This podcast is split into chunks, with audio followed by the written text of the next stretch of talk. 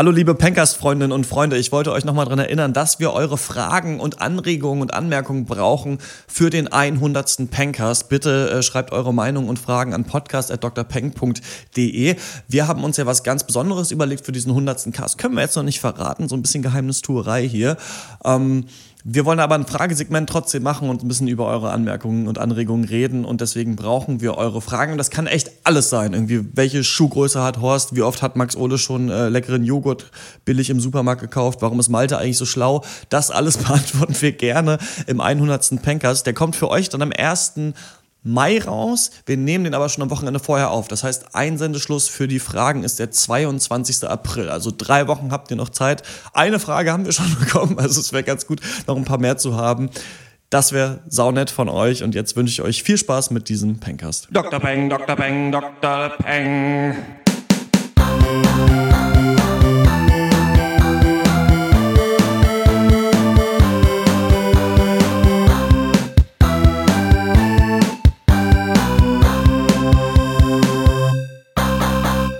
Konnichiwa, Juju Rock ペンゴカストへようこそ。この問題ではアニメ、映画やシリーズについて話します。そのボゾ族のアキラとゴズット・イン・ザ・シェルとカウボーイ・ビバップ。私はクリツちゃんアイラ、そし私での話も、ホロスコ・ルカソ・ディソテロ。はじめまして。Marute Supuringa. Hajime Maste. Makusore von Raison. Moin. Ja, das war äh, Japanisch von Google Translate. Hallo und herzlich willkommen zum 96. Geil. Pankers. In dieser Ausgabe reden wir über zwei Anime-Filme und eine Serie. In Akira bekriegen sich Motorradgangs. In Neo Tokyo und Ghost in the Shell liegt eine Roboterpolizistin, einen Hacker und in Cowboy Bebop fliegt eine Gruppe Kopfgeldjäger zu Jazz- und Bluesmusik durchs Weltall. Ähm, mein Name ist Christian Eichler und wie immer rede ich mit Horst, Malte und Max. Ihr habt euch gerade schon vorgestellt. ähm, ja, ich habe das tatsächlich sogar, dieses Intro, versucht an Leute zu schicken, äh, oder an einen, der eigentlich Japanisch spricht und der sagt, ja, er, er leitet zwar weiter zur Übersetzung, aber dann ist es leider nicht mehr zurückgekommen, also müssen wir damit vorlieb nehmen. Wir haben uns dazu entschieden, weil gerade so ein bisschen Kinoflaute ist, also der klar, 10 Cloverfield Lane ist rausgekommen, es wäre ein bisschen knapp gewesen, den jetzt noch zu gucken, also machen wir den dann wahrscheinlich im nächsten Podcast. Einfach mal ein paar Anime-Klassiker zu besprechen. Wir sind alle nicht die größten Anime-Nerds, glaube ich, aber die Filme sind trotzdem interessant und da dachten wir, wir machen das mal, ne? Ja, auf jeden. Ist auch ganz geil. Ist ja auch schön, dass wir mal so ein Klassiker-Ding äh, eingebaut kriegen. Ähm, und auch ganz cool. Also ich bin selber auch überhaupt nicht der größte Anime-Fan. Ich kenne das ab auch die ersten nur so kennengelernt. Damals liefen die ja abends bei, ähm, bei MTV in Deutschland und das war Ja. auch so Ghost in the Shell und irgendwie Noir, äh, Vision of Escaflown und sowas. Und ähm, wenn stimmt, man das ja. dann mal gucken konnte, das kam ja auch immer so spät. Aber da habe ich das auch so ein bisschen schon kennengelernt und fand das auch oft ganz cool, weil das immer so völlig überbordende Action und Kram und äh, irgendwie war das immer fett und trotzdem irgendwie emotional und schön. Genau, wir wollen heute jetzt über Animes reden und zwar auch über solche, die aus dieser Japanimation-Ära kommen. Also da gab es damals das Wort Anime noch gar nicht so richtig, weil das das Genre noch nicht richtig in den Westen eigentlich geschafft hatte. Also diese beiden Filme, Akira und Ghost in the Shell und eigentlich auch Cowboy Bebop, wo das ein bisschen später kam, waren für einige auch so echt der erste Kontakt mit dem Medium. Wie sieht's bei euch beiden aus so? Wie ist so eure Geschichte mit Animes früher geguckt? Was waren so die ersten Sachen, die ihr gesehen habt? Ja, also auch sehr wenig eigentlich gesehen.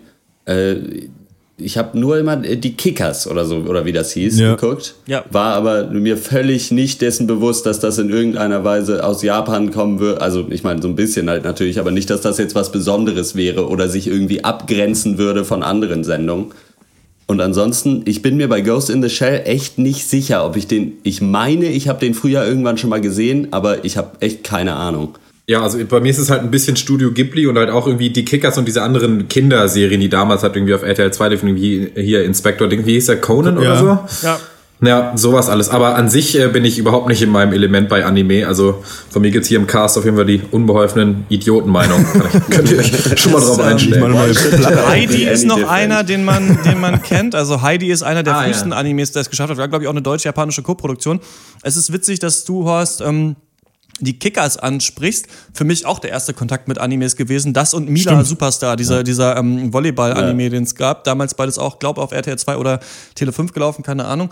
Und das Witzige ist, dass die Kickers eigentlich ähm, von Captain Tsubasa geklaut ist. Das ist der eigentliche große Fußball-Anime. Und ich glaube, die Kickers waren nur ah, in Deutschland erfolgreich. Sonst ist es nirgendwo so richtig gelaufen oder was Tolles gewesen. Aber in Deutschland, es gibt auch irgendwie nur zwölf Folgen oder sowas. Es gibt ganz wenig äh, davon. Trotzdem habe ich das auch früher halt geguckt und das war auch noch so eine Zeit, ja, wo man halt irgendwie auch draußen bolzen war und so und irgendwie das mhm. habe hab ich da auch richtig gefeiert. Das stimmt. Bei mir ist es so, ähm, auch eben darüber zu Animes gekommen. Dann natürlich ganz groß war auf jeden Fall Pokémon, als es rausgekommen ist. Also das war irgendwie ein mega Hype. Viel geguckt und dann auch ähm, Dragon Ball. Also irgendwann, das war ja auch so der Punkt, wo dann Mangas auch rübergekommen sind oder eine, eine breitere Öffentlichkeit eigentlich.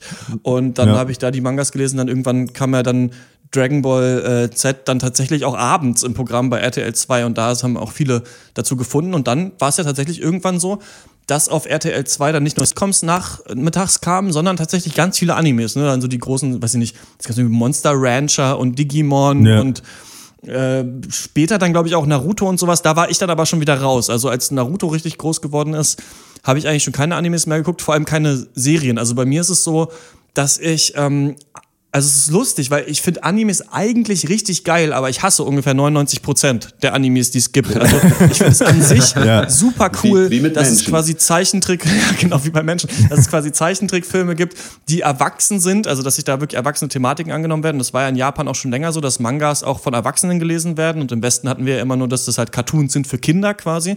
Und ähm, das hat mir immer mhm. sehr, sehr gut gefallen halt die Studio Ghibli Sachen so gesehen, Prinzessin Mononoke, dann auch irgendwie Jinro und was es noch alles gibt. Aber wenn man mal so im Internet guckt, also so schaut, so was sind so die 20 besten Animes oder so, da habe ich viele von gesehen, aber ich bin nie da reingekommen bei diesem ganzen Naruto, Bleach und so. Da gibt's ja immer so 500 Folgen von und das finde ich meistens ja. relativ doof, weil da auch wirklich dieses Klischee, dass es sich halt immer um irgendwelche Teenager dreht und irgendwie in komischen sexuellen Problemen, immer alles übersexualisiert. Das ist schon super affig, finde ich auch vieles davon. Also es gibt ja. für mich sehr, sehr gute Sachen, aber vieles tönt mich davon auch null an, muss ich sagen. Und da ist auch vieles, glaube ich, immer noch so da verhaftet in diesem, in diesem komischen Genre, was sie sich da zusammengebaut haben. Ja, das war, geht mir ähnlich. Das ging mir dann auch immer sehr schnell auf die Nerven. Und an, anderes Problem war für mich auch oft so die Erzählgeschwindigkeit. Also gerade bei sowas, äh, das, was du auch schon genannt hast, was später ja auch kam, so Naruto.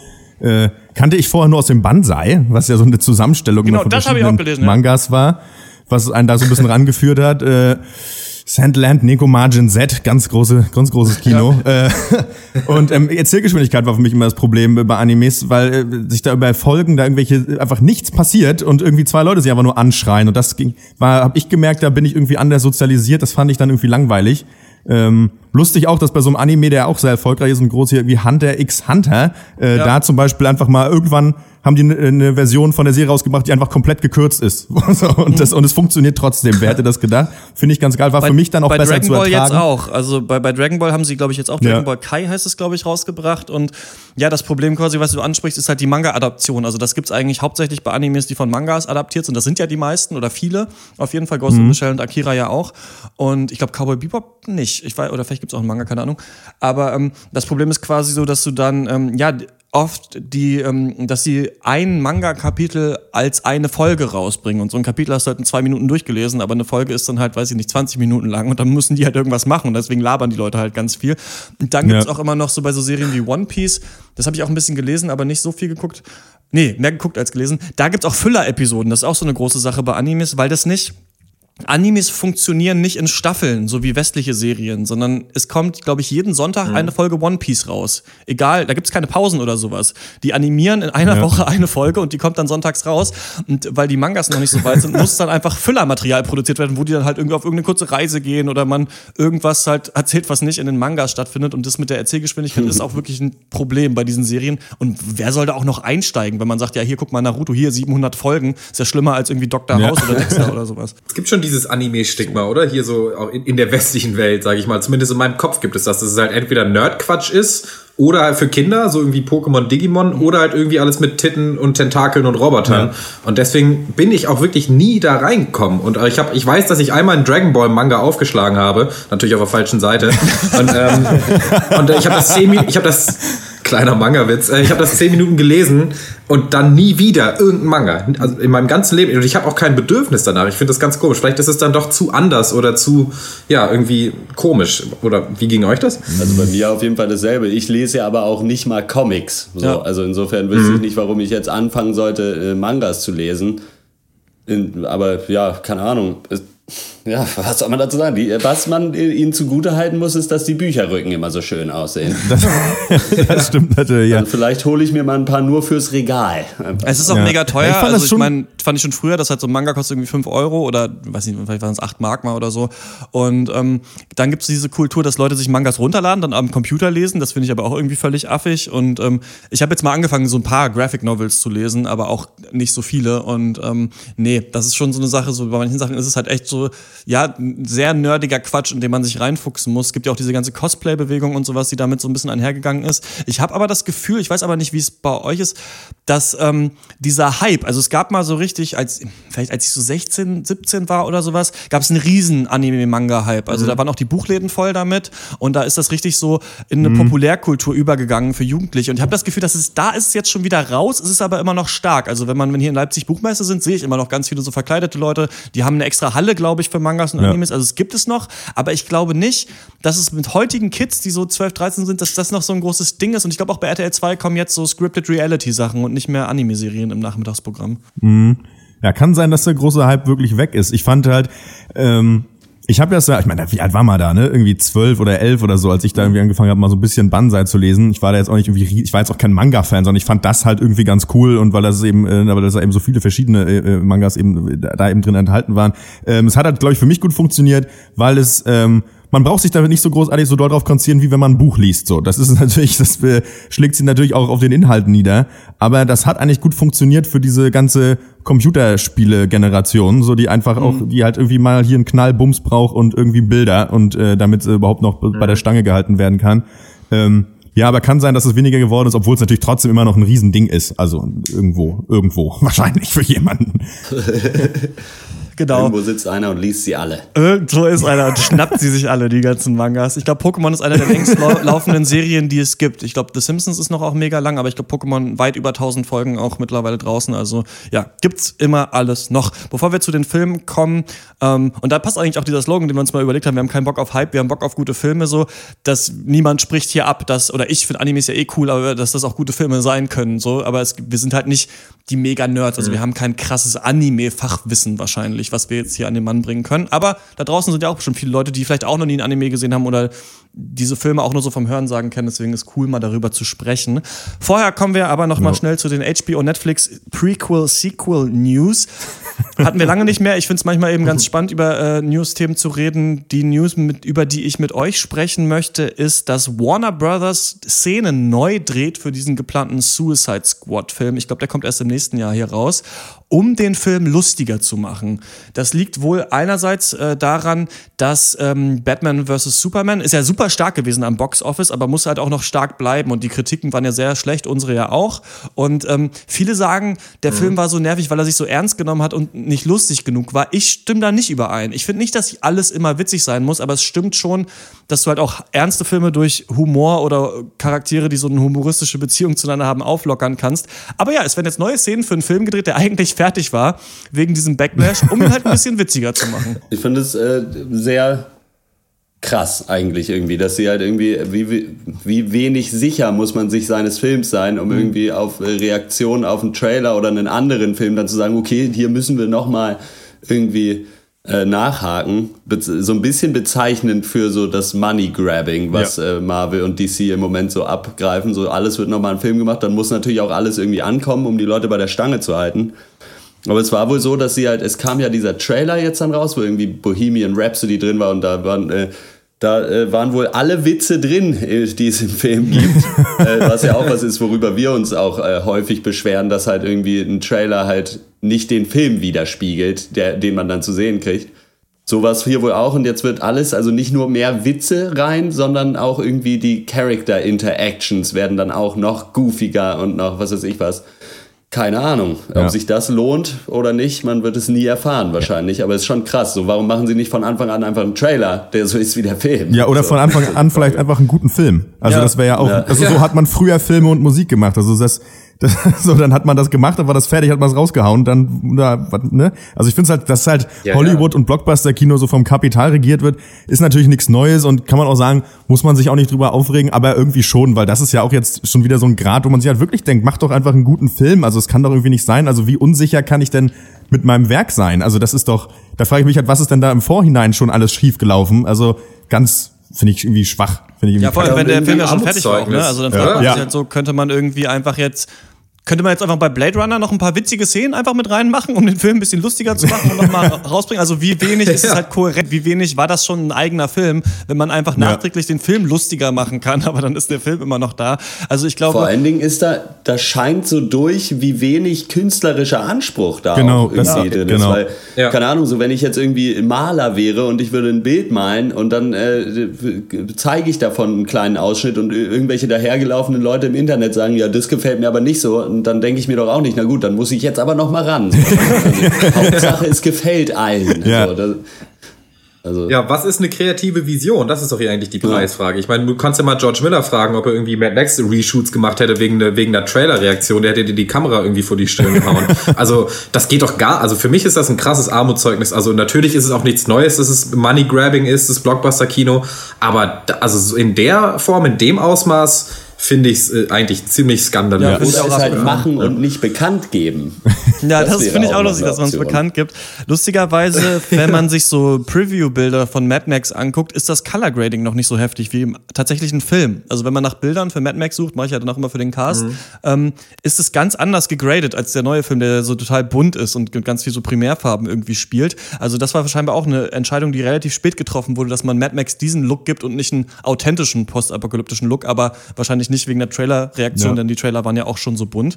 Ähm, wir kommen zur Hörerpost. Die Dr. Peng Hörerpost. Ihr schreibt, wir lesen.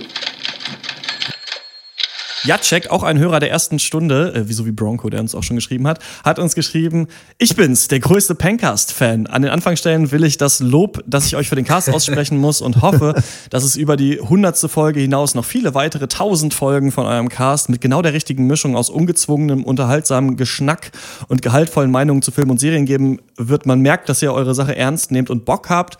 Dann ist, äh, vielen Dank dafür, dann ist die Mail noch sehr lang, da gehe ich nicht, nicht im Detail drüber ein. Das Lob muss ich natürlich vorlesen. Ähm, einerseits sagt Jacek, dass ähm, ob wir nicht Bock hätten, die Serie The Leftovers, glaube ich auch HBO, mal tiefergehend zu besprechen. Da geht es darum, dass irgendwie zwei Prozent der Weltbevölkerung auf einmal weg waren und halt wie die, wie die Welt mit diesem Problem lebt. Die haben wir schon besprochen in einem der alten Cards, aber halt nur die erste Folge, wie wir das oft machen. Und ich muss sagen, ich habe The Leftovers auch immer noch so ein bisschen auf der Liste, weil ich fand das eigentlich schon ganz geil und ich höre auch immer wieder ganz gute Kritiken, müssen wir schauen.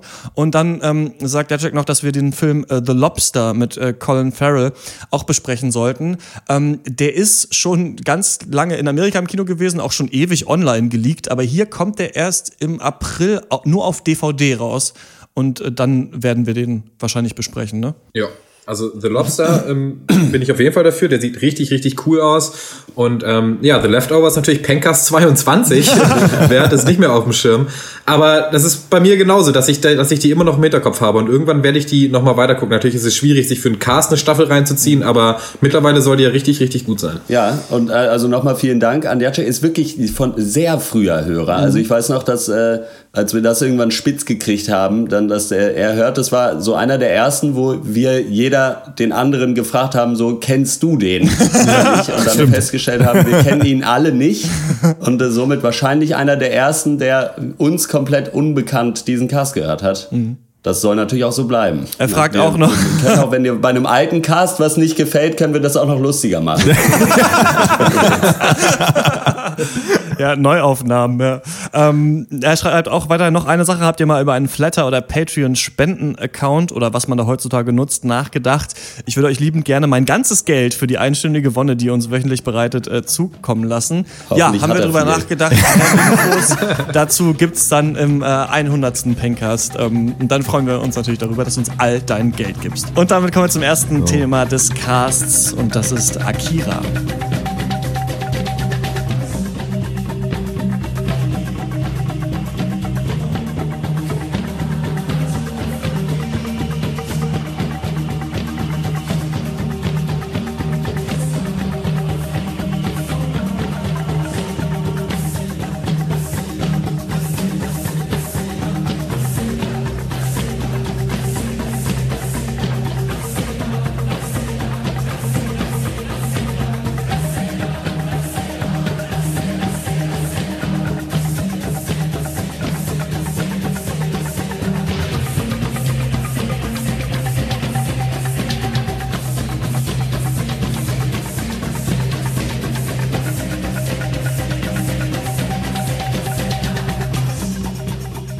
Ja, Akira ist vielleicht der populärste Anime-Film aller Zeiten. Er ist von 1988, basiert auf dem gleichnamigen Manga von äh, Katsuhiro Otomo, das übrigens mehr als 2000 Seiten umfasst. Äh, Otomo hat auch bei dem Film Regie geführt.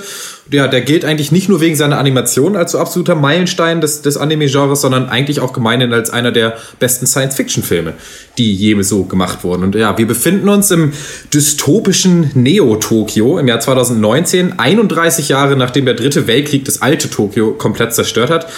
Äh, Neo-Tokio ist ein ziemlich chaotischer Ort. Äh, so Anti-Regierungsdemonstranten kämpfen gegen die Polizei, das Militär mischt auch mit. Es gibt verrückte Prediger, die beschwören die Rückkehr von eben Akira, so einer mysteriösen Messias-gleichen Figur, könnte man fast sagen. Und dann gibt es auch noch die, äh, die Jugendkultur, die uns gezeigt wird, die ist so ein bisschen vergessen von der Gesellschaft, hat man das Gefühl. Die ähm, formieren sich so in kriminellen Biker-Gangs. Und eine dieser Gangs lernen, äh, lernen wir kennen insbesondere den Anführer Kaneda und äh, den schüchternen Tetsuo. Und ja, während einer Verfolgungsjagd mit einer rivalisierenden Bande trifft Tetsuo auf einen kleinen, schrumpeligen Jungen, äh, einen sogenannten Esper, sprich eine Person mit telepathischen oder paranormalen Fähigkeiten. Und dieser Junge erweckt in Tetsuo ungeahnte psychische Fähigkeiten, die Tetsuo eigentlich überhaupt nicht richtig versteht und sie auch nicht richtig kontrollieren kann. Dann kommt die Regierung, äh, tritt auf den Plan, angeführt von Colonel Shikishima, schnappt sich Tetsuo, sperrt ihn ein, setzt ihn auf Drogen, unterzieht ihn diverse Experimente und Tetsu ist völlig am Arsch, geplagt von Halluzinationen und ja, sucht dann eben diese schrumpeligen Kinder, damit die ihm sagen können, was es mit dieser ganzen Akira-Sache und so überhaupt alles auf sich hat. Aber niemand kann ihm so richtig weiterhelfen und da wird er immer wütender, bricht aus und ja, beginnt eine blutige Rampage quer durch äh, Neo-Tokio. Ja, äh, viele Leute würden behaupten, Akira ist ein hochsymbolischer, bahnbrechender Anime-Film, voll tiefer philosophischer Themen. Andere würden sagen, Akira ist ein einziger visuell brutaler Drogentrip-Mindfuck ohne Sinn und Verstand. Was sagt ihr? Das ist ganz schwer, solche Sachen äh, zu bewerten. Ne? Solche Filme finde ich, die als bahnbrechend gelten für eine bestimmte Zeit und dann schaut man sie Ja. heute und man hat natürlich schon die ganzen Spin-offs und die ganzen Dinge gesehen, die von Akira inspiriert wurden. Also das hat ja wirklich seinen Fußabdruck auf ganz vielen anderen Sachen noch drauf. Zum Beispiel Dragon Ball muss man sagen, also wie die da in Dragon Ball immer explodieren und sich die Genki Damas um die Köpfe hauen, ist natürlich auch einfach eins zu eins von Akira.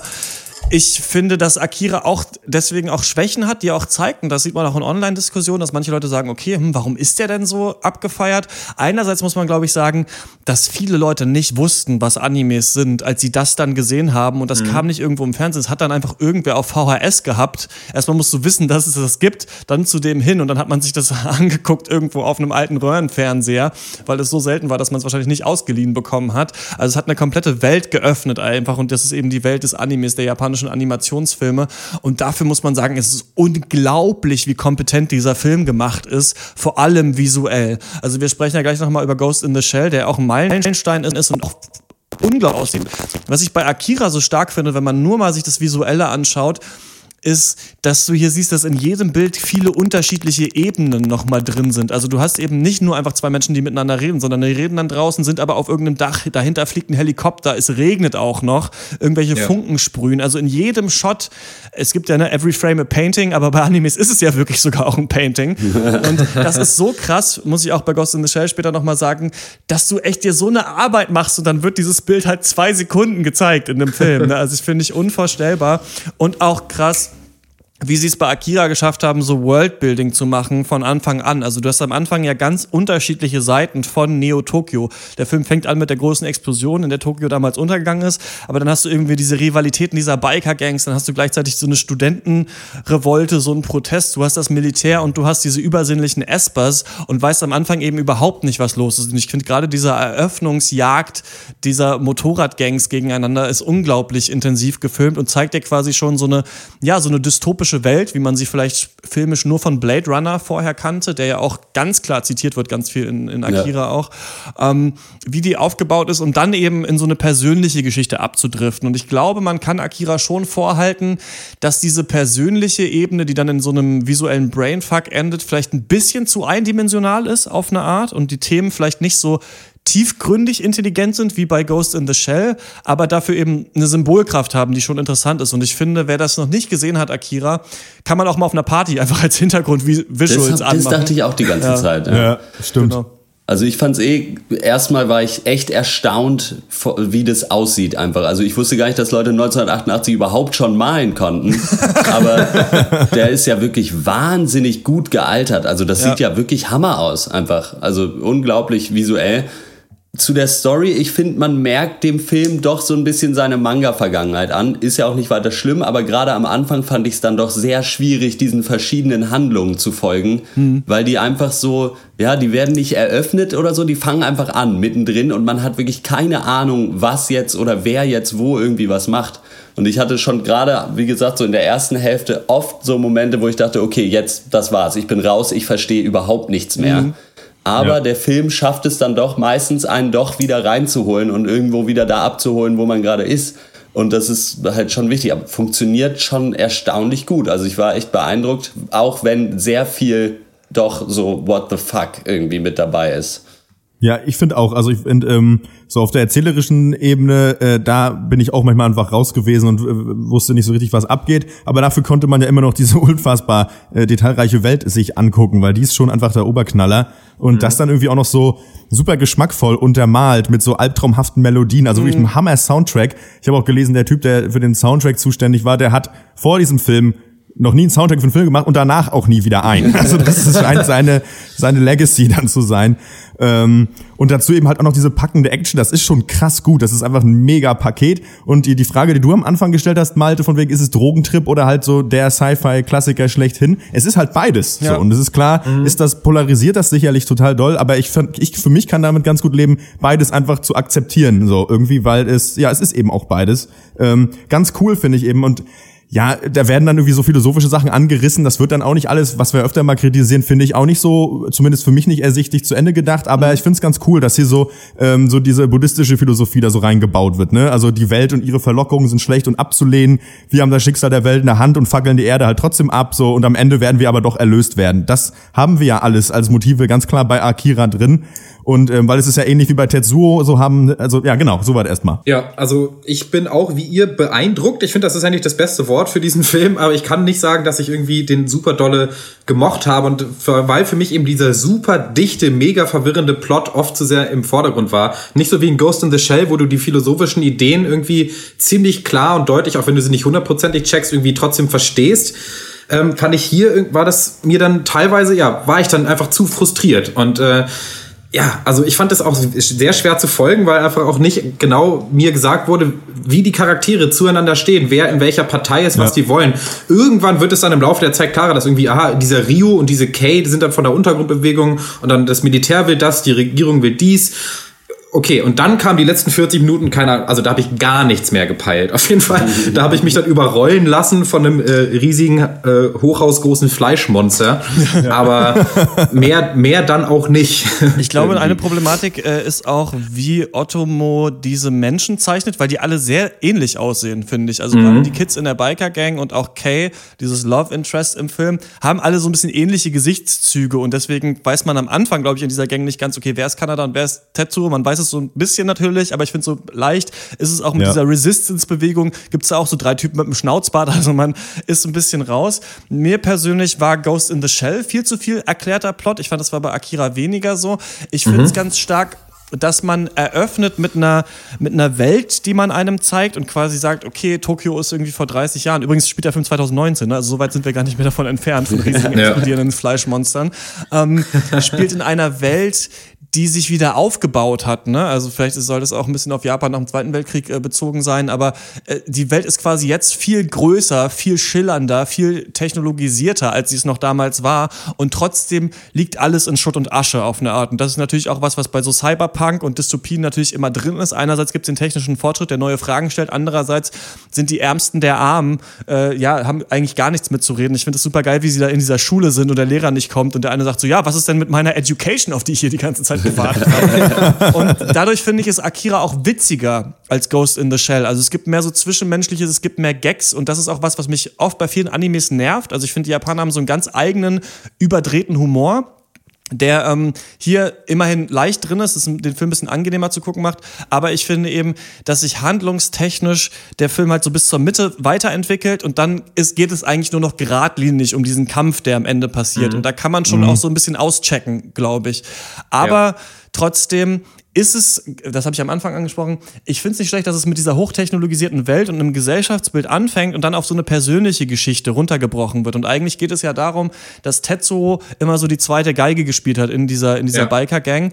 Und eigentlich aber Kaneda, also es sind die beiden Leute, ne, Tetsuo und Kaneda. Und warum man weiß, wie die heißen, es war einfach am Ende die ganze Zeit Tetsuo! Kaneda! ge gebrüllt wird. Und eigentlich ist das ja eine sehr intime Geschichte über einen, der dem anderen eigentlich geholfen hat, aber der, der so in seinem Schatten steht, kann damit nicht richtig dealen und will eigentlich Ja, auch mal genau. an, am Drücker sein. Und er kann es dann eben auch sein. Und das zeigt eigentlich so ein bisschen, ja, dass man sich eigentlich doch zufrieden geben sollte mit dem, was man hat. Und dieses immer nach Macht streben zerstört halt die Welt. Und am Ende wird es ja in so einer göttlichen Sache aufgelöst, die dann zeigt, okay, vielleicht kann hier doch noch was Neues entstehen. Und ich finde, dass Akira einen erst verliert, wenn es so übertrieben wird, und dann wird es so übertrieben und dann wird es so göttlich und am Ende ist es so still, dass es einen dann doch wieder kriegt. Also dass der Film braucht seine Zeit, um diesen absurden Scheiß am Ende dir so zu verkaufen und dich damit zu versöhnen. Und es klappt aber auch so ein bisschen, finde ich. Ja, auf jeden Fall. Aber du, was du auch schon angesprochen hast, was ich sehr stark fand, und ich bin da ja eigentlich immer Riesengegner, Film ist dieser Coming-of-Age. Aspekt, der hier Ja. auch behandelt wird, weil der in der Story einfach gut mit reinpasst und nicht zu sehr im Vordergrund oder na vielleicht doch sehr im Vordergrund steht, aber nicht so direkt auf die Nase gebunden. Das hat mir sehr gut gefallen und halt auch so dieses, es gibt halt diese hochtechnologisierte neue Welt so und aber die Jugendlichen, die irgendwie äh, teilweise aus dem Waisenhaus kommen, so die interessiert es auch ein Scheiß so. Die Ja. haben halt zwar ihre geilen Motorräder, äh, aber äh, ja, haben halt nichts zu tun den ganzen Tag, hängen irgendwie rum, äh, verticken Drogen oder was und hauen sich gegenseitig aufs Maul. So und leben da halt trotzdem irgendwie so vor sich hin und haben halt auch ihre Probleme. Äh, und äh, das hat hier wunderbar funktioniert irgendwie. Ja, war bei mir genauso. Ich habe bei diesem persönlichen, schrägstrich gesellschaftskritischen, war ich auch viel mehr drin als bei diesem ganzen Sci-Fi-Zeug und diesen Esper-Telepathie-Kindern oder was auch immer. Und was ich halt super, super cool fand, ist, dass hier diese Charaktere oder allgemein der Film nicht so stark in Gut und Böse denkt, wie das, das das westliche Kino Ja. oft macht, sondern Ja. mehr so, was bringt Menschen dazu, so zu handeln, wie sie handeln. Und Christian hat es ja schon gesagt, Tetsuo ist eben nicht irgendwie der Schurke, der Supervillain, der irgendwie eine Stadt zerstört, weil er irgendwie böse ist, sondern weil er eben unsicher ist und verängstigt und gemobbt wurde und weil er zum ersten Mal in seinem Leben Macht hat oder mächtiger ist als Kaneda, eben der sonst immer Anführer äh, war und der jetzt eben diese Macht dann missbraucht und dann, das führt dann natürlich zu totaler Zerstörung. Ich weiß nicht, ob ihr mal Chronicle gesehen habt, diesen Ja, Found der Footage. basiert ja auf Akira auch so ein bisschen. Genau, der ist ja total stark davon inspiriert. Da wurde die gleiche Thematik auch erzählt, also von einem unterdrückten, gemobbten Jugendlichen, der Superkräfte Ja. bekommt und ausrastet. Da war das aber das einzige Thema, das Hauptthema. Ich fand Chronicle deswegen auch um einiges zugänglicher. Hier wird es halt, gibt es halt noch viel, viel mehr, ja, dem Genre geschuldet, halt Anime, Over-the-Top, Action-Quatsch. Aber ja, soweit. Ja, ich, ich, ich sehe das halt auch so. Das ist ja schon so die Geschichte einfach, ne, eines Aussteigers, Ja, genau. Aufsteigers, der endlich die Chance hat, theoretisch was Gutes zu tun, äh, es aber dann lieber allen heimzahlen möchte und seinen Stiefel durchzieht. Und ähm, das finde ich schon ganz geil, auch als Statement so, ne? Weil das haben wir ja in unserer Welt halt auch so. Menschen kommen irgendwie an Macht, aber aufgrund irgendwie, was weiß ich, ihrer wie auch immer gearteten, was weiß ich, sei es Kindheit oder irgendwas, Vergangenheit, äh, ziehen sie dann ihren Ego-Stiefel durch. Und das finde ich schon, das finde ich ganz cool und das auch, da muss ich auch dir zustimmen, Malte, da habe ich mich auch eher wieder gefunden als in dem Action-Quatsch, weil da war ich selber dann, also nicht weil ich Action doof finde, aber das war halt so überbordend, dass ich Ja. da teilweise, weiß ich nicht, irgendwie beim Nachbar durch die Wand irgendwie äh, dann äh, durchgeschubst worden bin. ähm, ne, hat ja auch schon Abraham Lincoln gesagt, ne, wenn du einen Menschen testen willst, lass ihn nicht leiden, sondern verleih ihm Macht, ne, nicht wahr? Und ich finde das ganz geil, weil das greift eben schon so diese Buddhismus-Geschichte auf, so dass ähm, dass man eben seinen weltlichen Zustand eigentlich ad acta legen muss, so ein bisschen. Ne? Also eben sowas wie Vergangenheit und Schmerz, um eben äh, in einem solchen Szenario, das halt Tetsu durchlebt, dann vielleicht eben auch noch eben vielleicht anders entscheiden kann. So, und nicht erstmal äh, sozusagen Sklave seiner Emotionen ist. Und das finde ich ganz cool.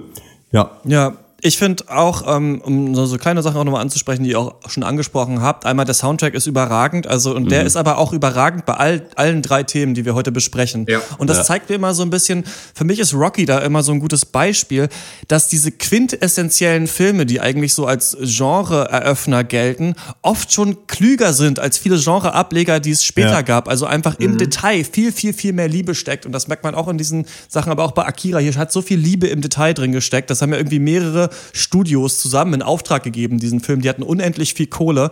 Der wurde vorsynchronisiert, also die haben erst die Synchronisation, die japanische, aufgenommen und dann animiert, was den Charakteren halt noch mehr Leben verleihen sollte.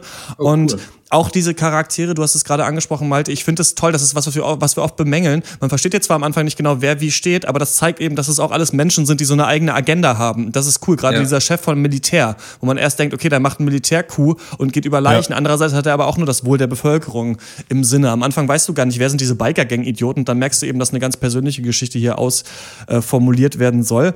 Alle drei Themen, die wir heute besprechen, sind immer so ein bisschen im Gespräch, ob man die nicht nochmal amerikanisch Live-Action-mäßig ins Kino bringen soll.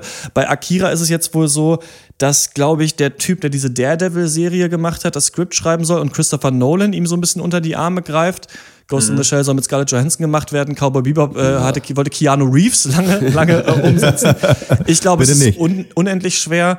Ähm, das basiert ja auf dem Manga. Ich habe mir mal, äh, weil ich super den äh, Akira-Hype hatte mit einem Kumpel vor zwei, drei Jahren, geguckt. Ähm, ich glaube, ich glaube, ich habe irgendwo gelesen, dass irgendwie Actionfiguren teuer sind oder sowas dafür. Und habe aus Scheiß halt geguckt, was, kosten, was kostet eine Akira-Actionfigur auf Ebay. Ja. Und dann habe ich mir auf Ebay für 40 Euro alle Akira-Mangas die so eine Actionfigur von Tetsuo und Kaneda und dem Bike und diesem Clown, beide Soundtracks auf CD und Sammelkarten geschossen für ein 40, ein, ich glaube, ein Manga kostet 20 Euro eigentlich. Und ich dachte jetzt, okay, das ist ja super absurd. Und vor allem, aus wessen Kinderzimmer haben sie diese Sachen geholt? So, mittlerweile auch die Hälfte davon auf dem Dachboden. Die Mangas leider auch immer noch nicht gelesen. Ich glaube, im Manga soll die, soll die Handlung auch noch ein bisschen mehr ausformuliert sein. Ähm, ich tue mir schwer mit der Bewertung und es ist immer schwer bei so Klassikern, weil du halt immer dieses Element hast, du kannst es nicht nochmal sehen, wie jemand, der das 88 gesehen hat. Ja. Weil dann ist es wahrscheinlich 10 von 10 oder sowas, dann bist du so umgehauen davon. Ich gebe trotzdem sehr gute 9 von 10 Punkten, weil ich finde, dass hier viel drin ist, weil das visuell einen erschlägt. Ähm, trotzdem checkt man schon so ein bisschen aus irgendwann, aber ich finde, dass der trotzdem so viele Sachen hat, der Film, die so gut sind, dass ich den trotzdem sehr gut davon kommen lasse. Ja, der Film ist visuell natürlich hochklassig, keine Frage, auch heute noch, aber ich stehe dem nicht, im Endeffekt nicht ganz so positiv gegenüber. Einerseits, weil Unverständnis ist kein Gefühl, was ich fühlen möchte beim Filme gucken. Da Ja. bin ich vielleicht einfach alt und ich denke mir, dann ist doch scheiße, mach das doch so, dass ich das ein bisschen mehr verstehe. Und andererseits äh, auch ein bisschen gemein, aber diese Halloween-Frage, die wir natürlich auch im, im, im äh, Horror-Podcast schon hatten, Ja. kann man das oder muss man das noch abfeiern, weil es in den 80ern revolutionär war? Klar, der Film hat ein Riesenvermächtnis, hat irgendwie Anime in den Mainstream gedrückt, war technisch seiner Zeit voraus, hat die äh, hat tausende Sci-Fi-Filme beeinflusst, aber das hat alles natürlich keine Auswirkung auf mich, während ich diesen Film gucke. Deswegen bleibt bei mir mehr so die Meinung, dass er halt bildlich mega beeindruckend ist und auch mega kreativ, aber eben zu unzugänglich und teilweise auch unsympathisch in der Machart, finde ich. Deswegen gebe ich äh, nur ähm, sechs von zehn Punkten. Ähm, ja, von mir gibt es sieben von zehn. Ja, weil, aber einfach aus dem Grund eben, weil ich das Visuelle da einfach so doll irgendwie ablosen muss. Und ähm, ansonsten ist es für mich, ich fand es eben auch mal wieder wie Malte, auch mir war es auch zu schwer zugänglich und das nervt dann schon auch natürlich. Und ähm, ja, aber ich glaube, ich muss da jetzt ein bisschen auf den Klassiker halb springen und ich finde, dass es insgesamt schon irgendwie ein toller Film ist und äh, ja, den man sich auch schon angucken sollte. Einfach. Ja. Ja, würde ich auf jeden Fall auch sagen, ist äh, ein Klassiker, den man, so man ihn noch nicht gesehen hat, auf jeden Fall nachholen kann. Und ansonsten ja auf jeder Hipster-Party einfach mit dem Beamer lautlos an die Wand geworfen. Äh, mit Sicherheit ein Ja. Renner, habe ich auch äh, bei vielen Szenen gedacht. Äh, Ja. Vor allen Dingen bei diesen Halluzinationsszenen Ja, von die Tetsuo, die sind einfach richtig, also das ist schon richtig stark. Fand ich sehr äh, cool. Ja, ich weiß es auch nicht. Ich glaube, ich habe Bock, den nochmal zu gucken mit der englischen äh, Sprache, weil die soll ja nicht so gut sein. Aber das Ding ist, äh, auf Japanisch mit englischen Untertiteln hatte ich oft das Gefühl, ah krass, jetzt muss ich hier lesen und würde mir aber viel lieber dieses Bild noch genauer angucken. Ja. Äh, Ich gebe mal 8 von 10 doch, weil also ich war echt hauptsächlich einfach beeindruckt. Ich hätte nicht gedacht, dass der äh, heutzutage noch so relevant unbedingt ist und noch so gut aussieht und äh, top. Also da sind andere, ganz andere Filme von, äh, von vor zwei Jahren, die mittlerweile schon scheiße und irrelevant sind. also 8 von 10 von mir. Das stimmt. Habt ihr Akira gesehen oder werdet ihr Akira euch jetzt anschauen? Und was sind eure liebsten Anime-Filme? Denn ähm, ich hätte auf jeden Fall Bock, nochmal so einen Cast zu machen mit ein paar anderen Klassikern. Schreibt uns an podcast.drpeng.de. Und damit kommen wir zu Ghost in the Shell.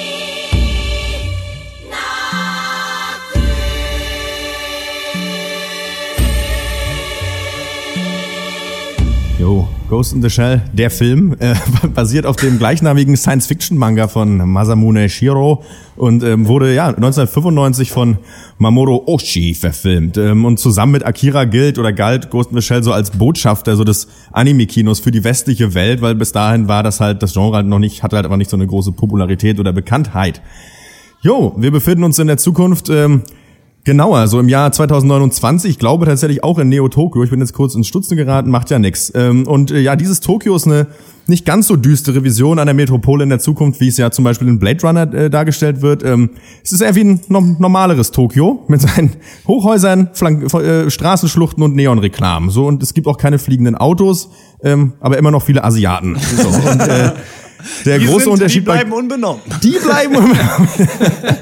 und äh, ja, der große Unterschied bei Ghost in the Shell liegt äh, in etwas anderem, nämlich so darin, dass Menschen mittlerweile ihre Körper äh, kybernetisch verbessern lassen können und das auch tun, wenn sie es sich leisten können. Und das reicht halt irgendwie von ja kräftigeren Körperteilen oder verbesserter Sicht so bis hin zur Möglichkeit, sein Bewusstsein, das hier eben als Ghost bezeichnet wird, äh, ja in eine vollständig kybernetische Hülle transferieren lassen zu transferieren zu lassen, lassen können sollten. Können, können, so. Und das führt dann eben zu den großen existenziellen Fragen, die Ghost in the Shell dann stellt, ne? Wie definieren wir Menschsein in einer Gesellschaft, in der ein Verstand den Körper wechseln kann? So, was ist die menschliche Seele, wenn sie nicht an einen Körper gebunden ist? Und ja, wo ist der Unterschied zwischen Mensch und Maschine? Es scheint nur noch ein philosophischer zu sein. Ähm, konkret in der Handlung, äh, in GITS geht es darum, äh, dass ein vermeintlicher Hacker das Tableau betritt und Menschen temporär unter seine Kontrolle bringt, äh, die sich dann äh, nach ihrer Fernsteuerung aber nie an etwas erinnern können. So mitunter wurde sogar ihr Gedächtnis so manipuliert, dass äh, ja ihnen eine, dass sie jetzt irgendwie eine Verga sich an eine falsche sozusagen Vergangenheit äh, erinnern und ähm, ja mit einer falschen Vergangenheit äh, verfremdet man natürlich auch das Jetzt, nicht wahr? Naja, aber ähm, ja, nachdem er dann aber auch auf politische Wirken, Wir- Wirkenträger übergreift und so deren Geschicke dann auch manipuliert, äh, wird die Sektion 9 und das Team um äh, Frau Major Motoko Kusanagi au- beauftragt mit der Suche nach dem sogenannten Puppet Master. Und äh, ja, für Major Kusanagi ist dieser Fall von Cyberterrorismus natürlich auch ein persönlicher, weil ihr Körper nämlich auch komplett kybernetisch ist und nur ihr Ghost als letztes Überbleibsel ihrer Menschlichkeit geblieben ist und auch sie damit ein potenzielles Ziel ist. Ja, Ghost in the Shell, ne? Nur Flaschengeist oder vielmehr eine Scherle für Tumbes Blockbuster-Kino. Das sind ja zwei negative Sachen. Achso, ah, nee, doch, das zweite war positiv. Ähm, wenn ihr da draußen denkt, dass ihr noch nie Ghost in the Shell gesehen habt, dann habt ihr es wahrscheinlich doch, wenn ihr, wenn ihr 90s-Kids seid. Denn, äh, das Lied King of My Castle von Wemdo Project. Must be the reason why I'm king of my castle. Der besteht komplett aus Filmszenen zu Ghost in the Shell. Also man hat diese Bilder eigentlich auch im Kopf, wenn man den Film nicht gesehen hat und halt diesen Song kennt. Ich find's interessant, wie ich zuerst dachte, als ich die beide jetzt nochmal geguckt habe, ähm, wie doll sich Akira und Ghost in the Shell doch ähneln und wie man einfach merkt, dass dieser Cyberpunk-Hype, der von Blade Runner losgetreten wurde, nochmal sich so stark auch in Ghost in the Shell zeigt. Ghost in the Shell ist aber doch anders als Akira, weil es eine kleinere Geschichte hier erzählt wird und weil es Science Fiction ist. Und deswegen wundert es mich eigentlich ein bisschen, dass Akira als Science Fiction Film gesehen wird. Denn Akira hat nur die Sci-Fi-Richtung, weil er in der Zukunft spielt und weil gesagt wird, okay, in der Zukunft gibt's irgendwie Biker-Gangs und das Militär ist ganz stark und sonst was. Aber es werden keine richtigen Sci-Fi-philosophischen Fragen gestellt. Ghost in the Shell ist voll damit und ist gleichzeitig auch noch ein Polizeithriller. Also das sind so zwei Sachen, die gibt es nicht in Akira. Hier geht's einerseits darum, dass ein Verbrechen gestoppt werden soll oder ein Verbrecher gefangen werden soll, dieser Puppet Master, und gleichzeitig eben die ganze Zeit die Frage gestellt wird, was unterscheidet eine Maschine von einem Menschen? Kann eine Maschine auch fühlen? Und vor allem dann auch, wie in guter Sci-Fi eben über diese Frage hinausgegangen wird, wenn quasi schon akzeptiert wurde, dass Maschinen auch genauso Individuen sind, was kann dann noch weitergedacht werden? Und das finde ich ziemlich stark an dem Film. Ja. Ja, ich sehe da auch äh, Gemeinsamkeiten, wie auch Akira hat Ghost in the Shell eben so eine ultra komplexe Cyber, Militär, Hacker, Regierungsthriller-Handlung, die man auf jeden Fall auch nicht komplett überblickt beim ersten Mal gucken. Und auch viele Charakterstereotypen finden sich so in beiden Filmen wieder. Also der Wissenschaftler, der Militärfuzzi, dieser Körner, Regierungsleute, die eigentlich immer sich gleich benehmen Was Ghost in the Shell aber auch hat, ist eine Laufzeit von nur 80 Minuten. Ja. Im Gegensatz zu, von über zwei Stunden bei Akira und halt echt einen klareren Fokus, der Akira abgeht, meiner Meinung nach. Und an, an am deutlichsten wird das, also wurde das bei mir, äh, wenn man die Schlussteile der Filme vergleicht. Da irgendwann wird dieser Puppet Master identifiziert und dann legt er klar und deutlich die Philosophie beziehungsweise das Thema des Films dar. Und ich bin dann mit diesem Gefühl rausgegangen, ich habe ein Gespür davon bekommen, was mir hier erzählt werden sollte, auch wenn ich es nicht immer ganz verstanden habe. Das hatte ich bei Akira nicht und das fand ich schön. Ja, auf jeden Fall. Da ist halt einfach echt hammer viel drin. Habt ihr auch alle schon gesagt, so diese große Frage, was macht den Menschen aus eigentlich? Ja, im Endeffekt äh, irgendwie Ja. smart aufgezeigt anhand von Cyborgs. Äh, und dass es eben eigentlich nur die Erinnerung am Ende ist und ob die dann fake oder echt ist, ist eigentlich egal. Und äh, letzten Endes sind die, ist die Erinnerung ja auch beim Menschen eh fehlerbehaftet und so. Ist schon ziemlich viel smartes Ding drin. Ich weiß nicht, äh, wie es euch ging. Bei mir war es stellenweise dann doch ein bisschen sehr plakativ. Ja. Also weil gerade ja. dann in einer Endszene, das kennt man auch schon aus dem King of My Castle Video, äh, dann so ein Panzerroboter da irgendwie so einen in Stein gemeißelten Evolutionsbaum Ja. zerschießt. Da dachte ich mir dann schon so ein bisschen, na gut, das hätte ich jetzt vielleicht auch so verstanden. Aber gut, äh, ja, kann man sich wahrscheinlich ewig drüber unterhalten, über dieses äh, Thema. Der kartesische Dualismus wird stark Oh ja. angezweifelt, sehr vernünftig. Äh, ja, und halt, da ist echt so viel drin. Künstliche Intelligenz als irgendwie nächster logischer Schritt der Evolution. Ist das natürlich? Ist das angsteinflößend? Ist es beides? äh, ist schon eine smarte Number, einfach erstmal. Ja.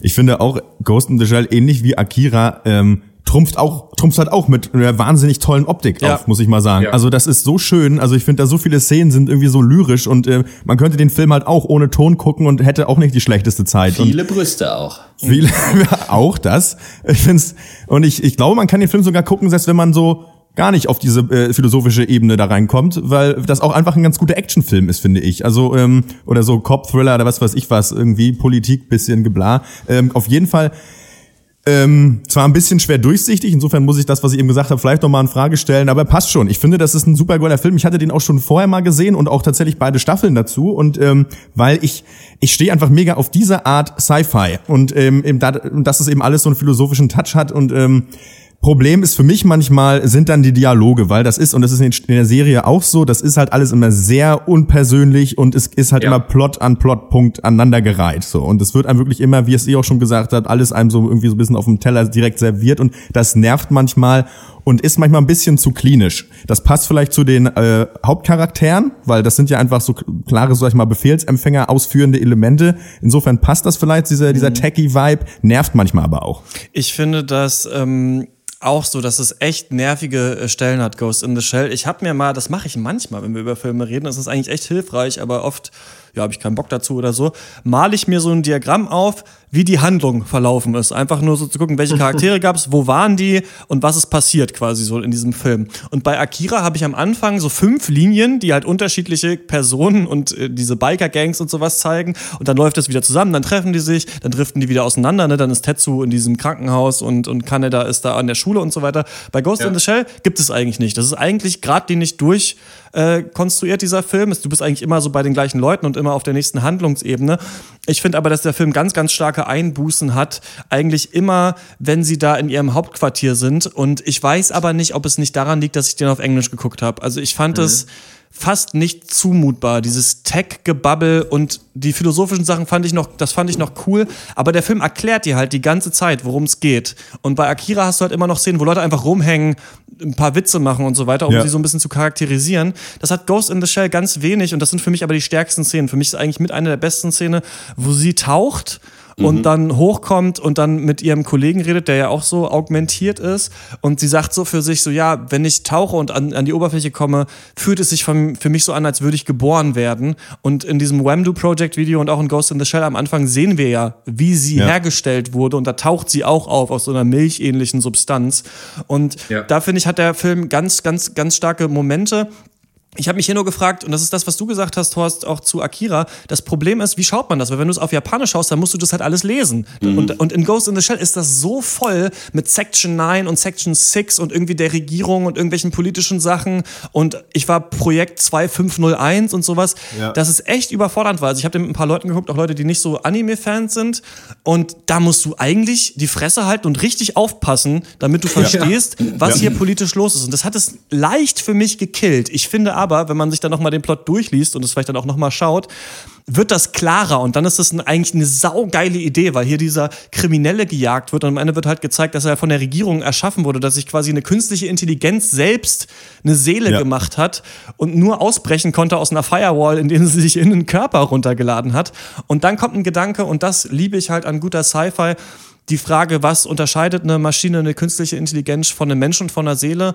Und da sagt ja diese Intelligenz, zwei Sachen kann ich nicht machen. Und das eine ist, ich kann nicht sterben und ich kann mich nicht reproduzieren. Und dann wird gefragt, aber kannst du dich nicht kopieren einfach? Und dann sagt er, ja, das ist aber nicht das gleiche wie menschliche Reproduktion. Denn da wird aus zwei Menschen ein neuer Mensch, der anders ist. Da sind so Irre Ja. Irregularitäten, die du halt nicht so konstruieren kannst. Und auch dieser Gedanke, dass vielleicht eine künstliche Intelligenz irgendwann sterben will, um menschlich zu sein, fand ich total stark. Ich habe nur euch ja auch gesagt im Vorhinein, ich weiß nicht, ob ich den schon mal gesehen habe. Und ich glaube, das liegt an diesem ganzen Gesabbel, das da drin ist, weil das für mich echt so diffus ist, dass ich auch jetzt Probleme hatte, im Kopf die Story zu rekonstruieren, ohne nochmal zu lesen, worum es geht. Ich, ja, ich finde auch, das ist, das ist da so ein bisschen das Witzige oder das Ironische oder das Es ist halt wirklich komisch bei Ghost in the Shell, weil ein, auf der einen Seite wird dir die ganze Zeit Plot um die Ohren gehauen, trotzdem verstehst du nichts. Ja. Und das ging mir jetzt, ich habe den ja schon mal gesehen. Für mich war das auch immer noch nicht so richtig klar. Und das ist dann eigentlich nicht besonders gut erzählt, kann man auch so sagen, oder? Also, Ja, beide Filme haben auf jeden Fall immer wieder Längen und ähm, was auch ihr schon ein bisschen gesagt, Max, du hast es klinisch genannt, Ghost in the Shell finde ich ist ein unglaublich kalter Film. Also der ist ja so humorlos und eigentlich ist es wirklich nur Plot, Plot, Philosophie, Philosophie. Und ich weiß nicht, ob das auch so ein Genre-Ding ist, weil es bei mir Akira, bei Akira war es wirklich nicht so schlimm, aber da ging es mir doch Ja. auch ein bisschen ähnlich, dass mir einfach so die emotionale Verbundenheit zu den Charakteren fehlt. Also, dass ich nie wirklich mitfühle mit den Leuten, mit der, also mit der Story vielleicht ein bisschen, aber nicht mit diesen tatsächlichen einzelnen Personen. Ich bin da nie involviert. Ich finde, bei Akira fand ich die Welt zum Beispiel mega toll. Klasse umgesetzt. Bei Ghost in the Shell fand ich die Aussagen toll. Aber insgesamt sind es für mich kalte Filme. Ich fand es aber eigentlich gerade im direkten Vergleich relativ interessant und schlüssig, dass halt entsprechend bei Akira sind es ja noch Menschen quasi und sind auch sehr viel menschlicher. Bei Ghost in the Shell sind es dann Cyborgs, die halt weniger diese klassisch menschlichen, vielleicht humorvollen Traits irgendwie haben. Und äh, auch gerade bei Ghost in the Shell ja auch im direkten Vergleich mit diesen äh, Müllmännern zum Beispiel, die halt Ja. sehr viel einfach irgendwie so rumlabern und irgendwie so weltliche Probleme Ja. haben, die aber äh, Kernel, äh, die äh, Cyborgs quasi dann nicht haben, fand ich eigentlich schon ganz interessant. Also es macht schon auch irgendwo Sinn, dass dieser Ja. Film so kalt irgendwie einfach ist. Ja. Fand ich. Und was Christian, was du angesprochen hattest mit dieser, dass sie sagt, sie fühlt sich wie in einer Geburt, das fand ich eigentlich mit die äh, irgendwie äh, größte Parallele zwischen diesen beiden Filmen, weil es auch um die Eltern quasi jeweils gar nicht geht. Also Ja. Tetsuo und äh, Kanada sind ja auch Waisenkinder. Und äh, es gibt auf jeden Fall auch in Interpretationen von Akira, dass es äh, bei Tetsuo dann am Ende auch darum geht, irgendwie diese Neugeburt halt anzustreben, weil er keine richtige hatte, quasi. Und das Ja. gleiche in dieser künstlichen Intelligenz halt auch so, macht das den Menschen aus, so einfach geboren zu sein von irgendwem anders und so. Also das fand ich äh, relativ krass. Ist äh, ja auch völlig anders umgesetzt in beiden Filmen irgendwie, aber trotzdem irgendwie ähnlich. Ist schon cool. Also die passen schon auch wahnsinnig gut zusammen, die beiden Filme irgendwie. Und das Ende ähnelt sich auch sehr, ne? Also Ja. natürlich hast du diesen Ja. ganzen visuellen Scheiß am Ende von Akira, den du zu 0% in Ghost in the Shell hast. Aber es gibt so eine Zusammenführung. Bei, bei, bei Akira ist es eben Tetsuo und Akira und bei Ghost in the Shell ist es eben der Major und der Puppet Master quasi, die so einen Neuanfang jetzt starten. Und es gibt so eine Ja. Versöhnung der Menschen mit dem Antagonisten oder mit, mit dem Problem, was es eigentlich gab. Und das finde ich eigentlich immer für so einen Actionfilm eigentlich ganz schön, am Ende sowas zu haben. Da ähneln die sich eben auch ganz stark. Ich möchte einen Punkt noch mit euch ansprechen, den habt ihr nur im Nebensatz genannt, aber da habe ich mir Gedanken drüber gemacht und es ist Titten. Warum ist Ja. Ghost in the Shell so sexualisiert? Man kennt es aus dem Wham Do Project Video, man kennt es auch so. Der Major, sie ist oft nackt, weil sie, wenn sie, ähm, weil sie so eine Camouflagehaut quasi hat, mit der sie sich un unsichtbar Ja. machen kann. Deswegen wird sie ganz oft nackt gezeigt. Und es ist sehr, sehr sexualisiert gezeigt. Und Leute, mit denen ich dann gesprochen habe, haben gesagt, ja, das ist total sexistisch und sowas. Erstmal muss ich sagen, ich finde es selber als heterosexueller Mann super erotisch. Also ich finde, das kann man auch mal sagen. Ich finde, das ist irgendwie auf diese Ebene irgendwie geil gemacht.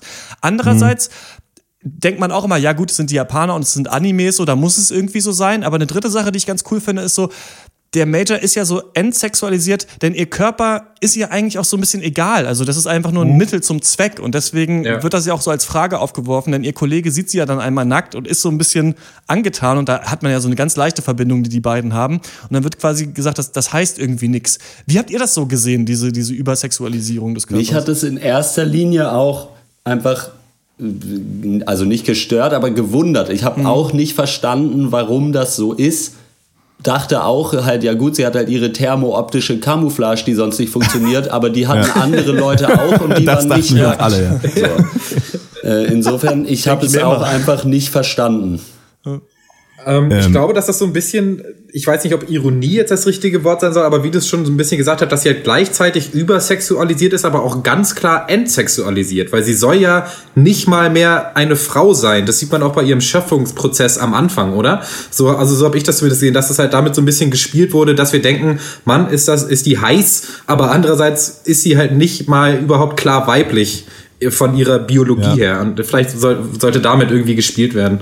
Ich finde auch, dass es entsexualisiert ist, weil es ist ja, ähm, das Schöne ist ja, oder was wir schön finden, das liegt ja daran, dass es was Besonderes, äh, Besonderes ist, dass es sozusagen, äh, deswegen gibt es von schönen Dingen auch weniger. Sie stehen halt in der Masse hervor, aber sobald halt irgendwie du halt sagen kannst, wir können uns das halt alles selber bauen, wird natürlich auch, werden natürlich auch solche Reize natürlich auch total, ja, da stumpft man dann irgendwie, also dann wird's halt egal. Und so sehe ich das halt auch eher. Ich, und ja, und dazu kommt auch, da, dass ich mir auch denke, ja, ist halt irgendwie Japaner-Quatsch. ähm, aber ja, ich, ja.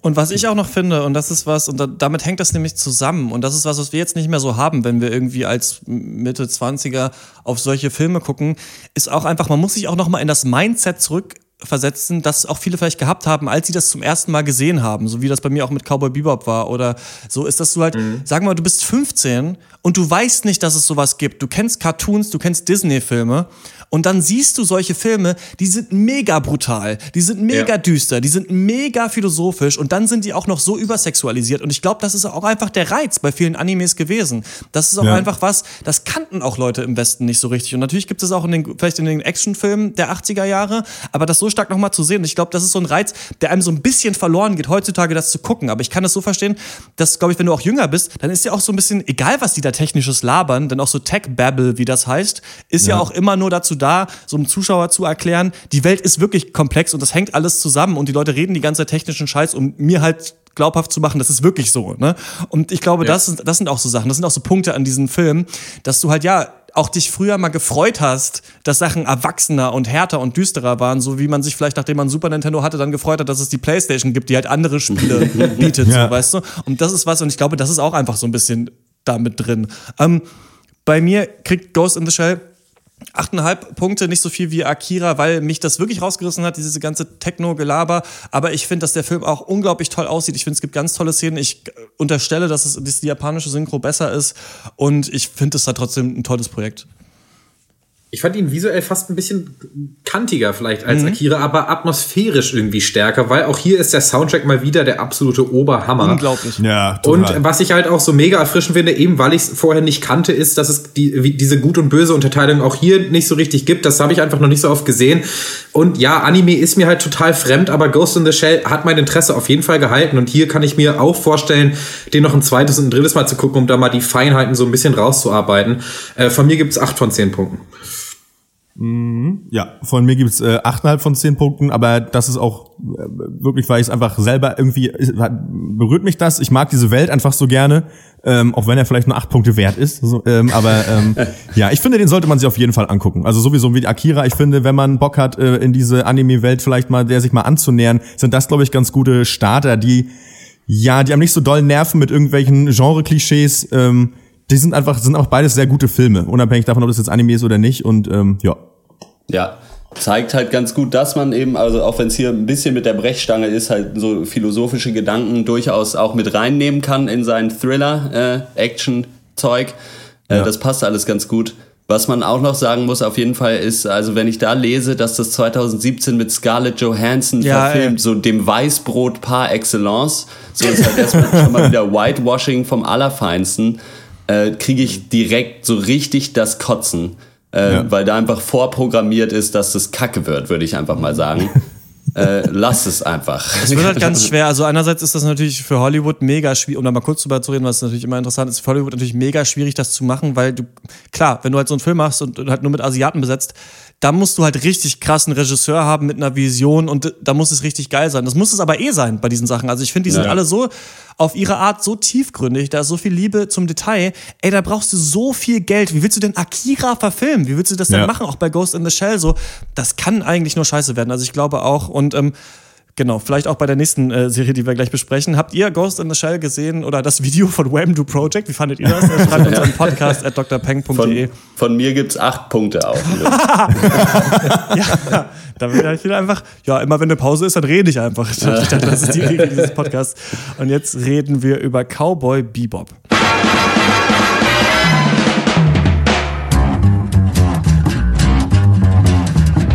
I think it's time to blow this scene. Get everybody in the stuff together.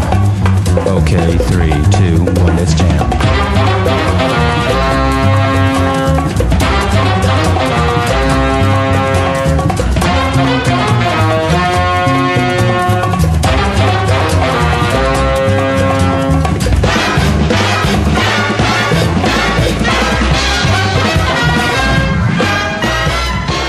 Cowboy Bebop ist eine 26-teilige Anime-Serie von 1998. Also wir wandern ein bisschen weiter. Ne? Akira war 88, Ghost in the Shell 95, Cowboy Bebop 98.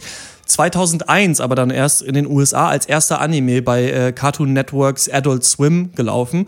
Und dann noch später erst bei uns in Deutschland 2003 bis 2004 lief Cowboy Bebop dann auf MTV. Und da habe ich die Serie auch zum ersten Mal gesehen und seitdem bin ich der Mega-Fan von dieser Serie. Worum geht's? Wir schreiben das Jahr 2071. Interstellare Raumfahrt ist möglich und wir begreifen, begleiten eine Crew Kopfgeldjäger auf ihren Reisen. Die jagen Verbrecher, aber natürlich nicht aus freien Stücken, sondern um ordentlich abzukassieren. Zu Beginn besteht die Crew aus Ex-Mafia-Martial-Arts-Kämpfer Spike Spiegel, der hauptsächlich einen geilen Anzug trägt, strubbelige Haare hat, Kette raucht und flotte Sprüche kloppt. Und Jet, Ex-Cop mit Metallarm, der zwar ordentlich zulangen kann, aber eigentlich ein Herz aus Gold hat. Im Laufe der Serie gesellen sich da noch dazu die fast barbusige Draufgängerin Faye Valentine und die Hacker-Göre Edward. Die Folgen von Cowboy Bebop sind in sich geschlossen und bilden so unterschiedliche Genre ab. Also so wie Krimi, Kung-Fu-Film, Horror, Sci-Fi oder Superheldenfilm. Und der Soundtrack ist so jazzig, bluesig und deswegen auch wahrscheinlich dieser Name Cowboy Bebop.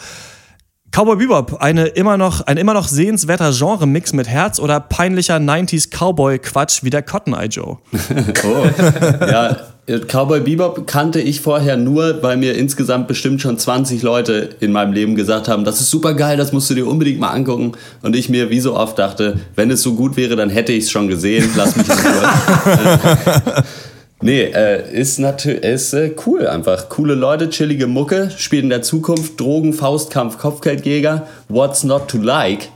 So ein bisschen äh, die Mischung macht's halt irgendwie. Genauso auch wie beim Köstritzer Cola Schwarzbiermisch Bebop, den, den, den es tatsächlich gibt. Habe ich schon einmal getrunken, ist ziemlich eklig. Äh, nee, äh, man ist irgendwie einfach sofort mit an Bord irgendwie. Alles klar, irgendwie, wir sind in einem Raumschiff, wir müssen einen Bösen verjacken, so los geht's, ich bin dabei irgendwie. Die Mucke macht's total, hält es total zusammen, hat mir wunderbar gefallen. Ja, mir auch. Äh, Cowboy Bebop oder wie ich es nenne, das bessere Jessica Jones. Also mal ehrlich, das ist doch mal ein Genre-Mix, wie man ihn sehen will, oder? Also diese Mischung aus diesem Sci-Fi-Setting und so klassischem Noir fast, so inklusive diesem Smooth Jazz-Soundtrack. Ich war auch von der ersten Minute an dabei. Ich war da mit an Bord. Ich fand das cool. Und ich, man ist da wahrscheinlich schneller reingekommen, weil es eben viel deutlich westlicher ist oder halt diese klassische Serienstruktur hat einfach, ne? Also so kurze eigenständige Folgen, klassischer Protagonist, klassischer Sidekick und irgendwie knackige Kriminalfälle. Äh, kannst du auch irgendwie Castle gucken oder CSI. Ähm, ja, aber deswegen fand ich das einfach sofort cool. Magst du auch? Ja, absolut. Ähm, für mich funktioniert das super. Du hast irgendwie so ein bisschen Abenteuerkram, so ein bisschen Weltraum.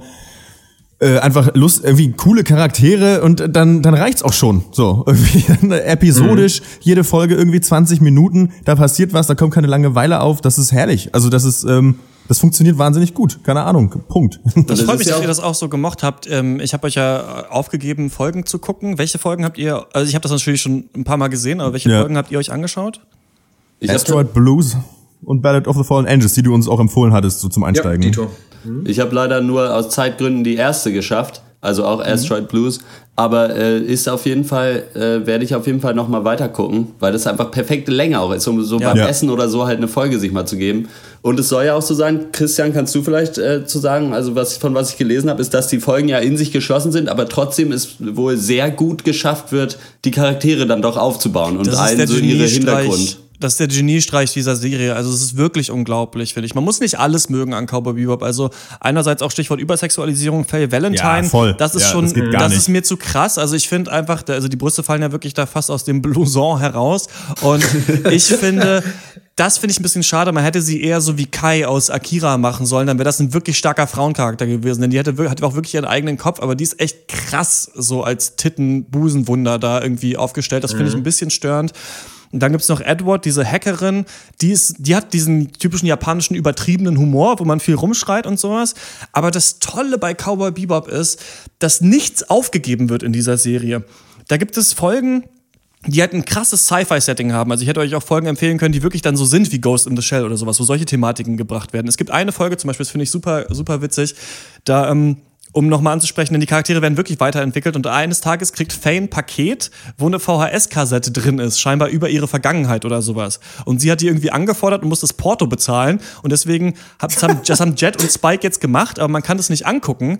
Also gehen sie in so einen Videoladen und holen irgendwie einen Betamax. Ah, nee, gar nicht. Und, und, und können irgendwie keinen, kein, es gibt keinen Videorekorder mehr oder sowas. Also reisen sie auf die Erde, die mittlerweile unter Wasser ist, und gehen in so ein Museum rein, um einen Videorekorder zu holen, holen den, aber es ist dann Betamax. Und dann schaffen sie es irgendwie doch und gucken sich das an. Und das ist so schön, weil Cowboy Bebop wirklich das ganz stark macht. Das habe ich so noch nie in der Serie gesehen ganz unterschiedliche Episoden zu haben, die durch die Charaktere aber zusammengehalten werden. Es gibt zum Beispiel die Folge Pierrot Le Fou heißt die. Das ist ein bisschen wie eine Batman-Folge. Da gibt es so einen Serienbombenattentäter, der ist so eine Mischung aus dem Pinguin und dem, aus dem Joker und da ist am Ende so ein Vergnügungspark und da ist der Showdown und da ist richtig viel Action. Es gibt die Folge Toys in the Attic die ein bisschen an Alien angelehnt ist. Da es gibt halt ein Monster im Raumschiff, das die Leute irgendwie alle krank macht und die liegen dann alle so in Ohnmacht und am Ende findet Spike halt raus, dass sie einfach irgendwo Essen in irgendeinem Kühlschrank gelassen haben seit zwei Jahren und sich daraus halt ist einfach so ein Monster äh, mutiert. Es gibt ähm, die Folge, die ist äh, ganz berühmt, Mushroom Samba, da sind sie in der Wüste, äh, haben nichts zu essen, finden Pilze und trippen alle Hammer auf Drogen ab. Und es gibt aber trotzdem Folgen, die eine richtig beinharte, traurige Hintergrundgeschichte erzählen und alle Charakterbögen werden auch aufgeklärt in dieser Serie und es ist immer irgendwas Trauriges. Und das Finale zerbricht einem wirklich das Herz. Also das ist richtig toll und ähm, das ist für mich so ein bisschen, ich sage ja immer, dass so Miniseries eins meiner Lieblingsformate ist und es ist bei Cowboy Bebop ja auch so. Also es gibt hier irgendwie, Ja. was habe ich gesagt, 24 Folgen und ähm, 26 und die sind aber nur eine halbe Stunde lang. Also es ist fast wie so eine 10, 10 Episoden Miniseries, die einstündige Folgen hat. Und das ist das perfekte Format, weil du lernst die Charaktere kennen und auch die dem Team hinzustoßen, die kommen auch langsam erst rein und werden dann auch wieder irgendwann verlassen. Und am Anfang hast du aber Spike und Jet und deren Chemie reicht eigentlich schon. Und das ist Ja. richtig toll. Also, und was ich auch noch mag, Ja. und das gibt es sowohl bei Cowboy Bebop als auch bei Akira als auch bei Ghost in the Shell ist das so eine Mischung, du machst nicht nur eine reine Sci-Fi-Sache, weißt du? Es, man kann ja sagen, so ja, man macht so einen Sci-Fi-Film und es gibt eine virtuelle Realität und alle sind super krass und sind augmentiert und sonst was. Hier hast du aber auch noch dieses Handgemachte, auch wie im ersten Star Wars-Film, weißt du, dass halt jemand wirklich schraubt an seinen Sachen. Das gibt es auch in allen von diesen Filmen. Und dadurch dass du eine interstellare Reise zeigst, wie sie durch, durch, durch diese riesigen Gates irgendwie, die um den Mars rum sind, reisen, aber gleichzeitig kommt im Hintergrund Jazzmusik, schaffst du es halt, Genres so perfekt zu mischen, dass es so eine Entspanntheit hat, gleichzeitig Cowboy Bebop. Und dann gibt es auf einmal eine Martial Arts Kung Fu Szene und es wirkt nicht wie an den Haaren herbeigezogen. Also Ja. das ist für mich wirklich, ihr seht, ich brenne so ein bisschen für die Serie. Ich kann verstehen, wenn man mit der falschen Folge vielleicht anfängt, denkt man sich, okay, was soll das? Aber ich kann wirklich jedem nur empfehlen, Cowboy Bebop zu gucken. Ist egal, ob ihr Animes mögt oder nicht. Da sind auch religiöse Themen drin. Ja, Sci-Fi-Sachen, das finde ich unglaublich gut gemacht. Ja.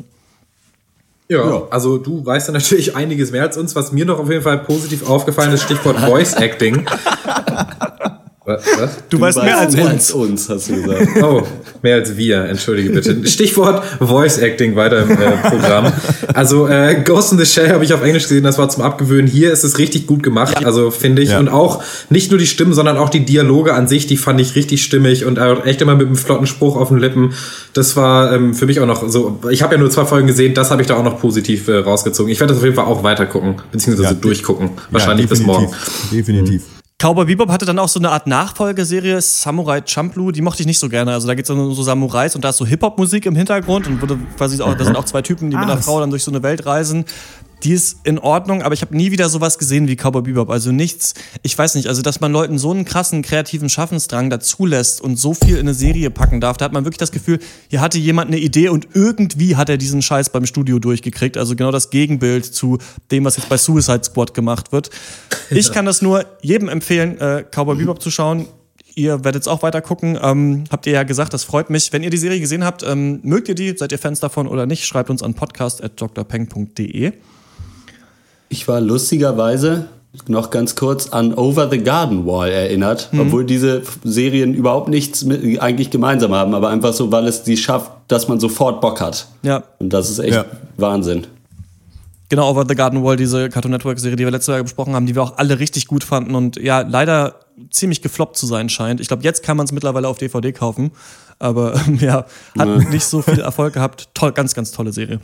Wir kommen zur Abschlussrunde. Ich habe endlich mal wieder angefangen, Seinfeld zu gucken. Ich finde es immer noch toll. Ich bin jetzt in Staffel 3, werde das jetzt auf jeden Fall auch weiter gucken. Ähm, ich finde es erstaunlich, wie Seinfeld es schafft, doch einfach so die Urform von Comedy zu sein. Drei Charaktere sind im Raum, einer will eigentlich gerade was aus dem Kühlschrank essen und fragt die ganze Zeit, kann ich das essen, kann ich das essen, ist dann irgendwas, ist eklig, währenddessen reden aber zwei Charaktere eigentlich über die Beziehung, die sie führen, dann kommt Kramer rein, der so ein bisschen der Idiot ist und erzählt, dass er gerade irgendeinen Baseballplayer im Donutladen gefunden hat, also ich weiß nicht, es funktioniert einfach immer wieder gut. Und auch diese Stand-Up-Bits zwischendurch von Jerry Seinfeld sind echt cool, ich finde so Jerry Seinfeld Stand-Up hat alle Klischees. Also es ist wirklich dieses What's up with Airplane Food, ist halt genau dieses Ding, was er macht. Es geht zum Beispiel darum, dass er sagt so, ja, ähm, wenn man irgendwie im Flugzeug ist, dann kommt der Captain und so, ja, wir fliegen jetzt 10.000 Meter hoch und dann irgendwie bei Chicago fangen wir links und dann Seattle und dann bla bla und dann wieder auf 15.000 Meter hoch und sowas und dann sagt er so, ja, ähm, ja, okay, also mir reicht's eigentlich, wenn wir da ankommen, was auf dem Ticket steht. Und dann sagt er so, ich gehe jetzt auch immer nach vorne und sage so, ah, also ich werde jetzt erstmal anfangen, die Erdnüsse zu essen, aber ich esse erstmal nur eine und so. Und es ist halt direkt, wisst ihr, es ist nicht der Comedy letzter Schuss so ungefähr, aber man versteht sofort, was eigentlich an so simpler Comedy gut ist. Und ähm, ja, ich freue mich darauf, weil ich immer gehört habe, dass die letzten Staffeln noch so richtig, richtig geil werden sollen bei Seinfeld. Und genau, das gucke ich jetzt. Und ich könnte mir sehr gut vorstellen, Horst, dass du eigentlich irgendwann mal ein Stand-up-Programm machst, was so ähnlich ist, weil ich kann mir gut vorstellen, dass du diese Witze genauso gut verkaufen kannst, eigentlich wie Jerry Seinfeld. Ich mache mich sofort an die Arbeit. Ja, sehr gut. ja, erstmal, ich fange mal meine Highlights mit, mit, mit was ganz Traurigem an, nämlich dass Netflix jetzt gegen die VPN-Freunde vorgegangen ist und man jetzt nicht mehr entspannt einfach äh, aus Deutschland auch amerikanischen Netflix-Content oder kanadischen gucken kann. Was halt richtig scheiße ist, Leute. Was ist los? So, äh, äh, erstens, Akira konnte ich nicht direkt bei Netflix gucken. That 70 Show kann ich jetzt auch nicht mehr entspannt irgendwie zum Einschlafen durchlaufen lassen. Ist alles scheiße. Das Internet ist scheiße. So, das ist irgendwie Internet Punkt ist eins. scheiße. Weil es einfach scheiße ist. ja, ist einfach scheiße. ähm, ansonsten, ich äh, gibt, äh, ein weiterer äh, Vertreter aus der Reihe, ähm, äh, Max guckt sich B-Action-Movies Ja, an, äh, ist der Film mit Vin Diesel. Äh, Moment, wie heißt der? äh, ähm, warte, hier, äh, A Man Apart auf Deutsch, Extreme Rage. halt, die, die Frau vom Drogenpolizisten wird umgebracht und er rächt sich. Geil. So. So. Man Gut. verliert alles, rastet aus. Da ist es Alles, ja, ja, eben, Vin Diesel tankt super. Es ist halt echt so, ganz gut gelungen. äh, ansonsten lese ich gerade noch äh, hier irgendwie von Slavoj Žižek, äh, das ist sein neuestes Werk, der neue Klassenkampf, die wahren Gründe für Flucht und Terror. Welche Chance haben wir noch, uns und unsere Werte zu retten in Zeiten des globalen Kapitalismus? Er sagt ja. Zu Terror. Ja. Also, wie, wie ist- viel Zeit haben wir noch? Ja. Ja, so, Das ist doch ganz, das, kannst du aber auch mal durchlesen. Hat das nicht nur 100 Seiten? Sei ehrlich. Das hat nur durchgeladen. Ich bin jetzt gerade bei ja, drei Viertel. Ja. ja. Auch mal. Mal lesen, ist Auch wirklich schön. gut. Kann man sich gut mal anlesen. Also, also eine Empfehlung durchaus. Im Gegensatz zu dem Film mit Vin Diesel. Ja, ähm, von mir gibt es eine ganz, ganz simple Filmempfehlung. Ich habe mir mal wieder die schwedische Stieg Larsson-Trilogie angeguckt, also die, wo die, die verfilmt wurde. So Mystery-Thriller-mäßig, die, die fand ich damals geil, als sie rausgekommen sind, sind immer noch geil. Davon gab es ja dann auch relativ schnell ein amerikanisches Remake vom ersten Girl with the Dragon Tattoo mit Daniel, mit Daniel Craig in der Hauptrolle. Ich dachte mal so, ach, typisches Hollywood-Remake ist bestimmt kacke. Aber dann ist mir jetzt gestern aufgefallen, der ist ja auch von David Fincher und hat auch einfach super gute Kritiken bekommen, soll auch Ja. mindestens genauso gut sein wie das Original. Wenn mir da irgendwer das bestätigen kann, äh, wäre das natürlich schön, aber ich den werde ich dann auf jeden Fall auch nochmal gucken. Also einfach, da gucke ich dann einfach drei oder viermal, das macht ja nichts. Sehr gut. Das war's für diese Woche. Ich übergehe dich nicht, denn du hast auch nichts, ne, Horst? Ist es nicht so? Na gut. Das war's für diese Woche. Wir hören uns wieder im 97. Pencast. Schreibt eure Fragen für den 100. Pencast an podcast.drpeng.de. Wir haben ungefähr schon eine. Vielleicht wäre es schön, wenn wir noch eine andere kriegen würden. wenn ihr den Podcast mögt, dann empfehlt ihn euren Freunden und liked ihn auf facebook.com slash der Pencast und folgt uns auf Twitter at der Pencast. Das war's von uns. Ich sag see you Space Cowboy und Sayonara! Sayonara, Mr. Gato. Jo, tschaußen.